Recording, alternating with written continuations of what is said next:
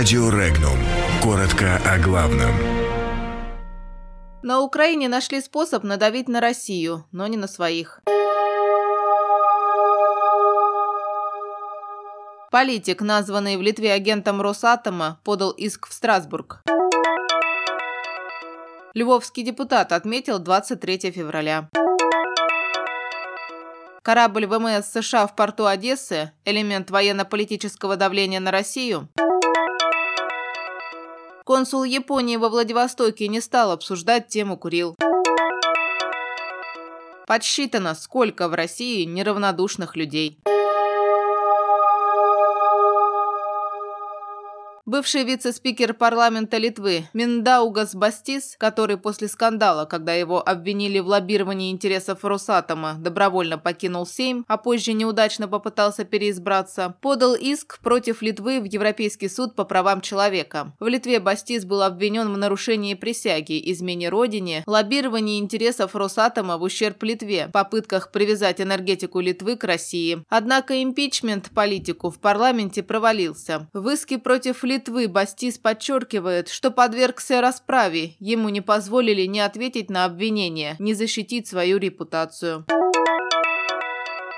Львовский депутат Верховной Рады Андрей Антонищак угодил в масштабный скандал, публично заявив, что отмечает праздник 23 февраля. Во Львове позиция депутата встретила крайне жесткую критику. Ему даже посоветовали уезжать в Донецкую Народную Республику и отмечать 23 февраля там. Отметим, что Антонищак входит в политическую силу действующего президента Украины, блок Петра Порошенко. 23 февраля Львов посещал и сам Порошенко, который в ходе мероприятия заявил, что уже ни у кого на Украине даже не возникает мысли праздновать 23 февраля.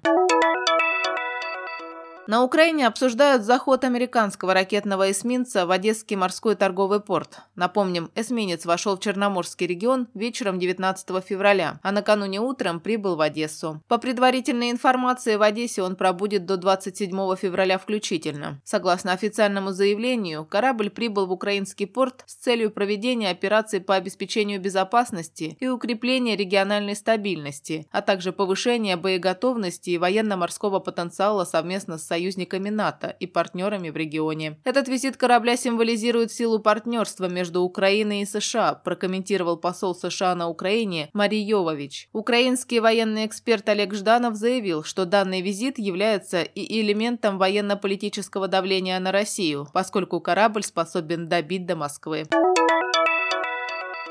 Генконсул Японии во Владивостоке Каитира Накамура отказался говорить о Курилах на открытии фотовыставки «Год Японии» в Приморском крае. Напомним, власти Японии пытаются под предлогом заключения мирного договора забрать у России как минимум четыре острова Курильской гряды. В СМИ появилась информация, что премьер-министр Японии Синзаба рассчитывает заключить с Россией некое рамочное соглашение о мирном договоре. Уточнялось, что такое соглашение Аба предложит заключить в конце июня 2019 года. Однако глава МИДа России Сергей Лавров заявил, что ему ничего о таком соглашении не известно.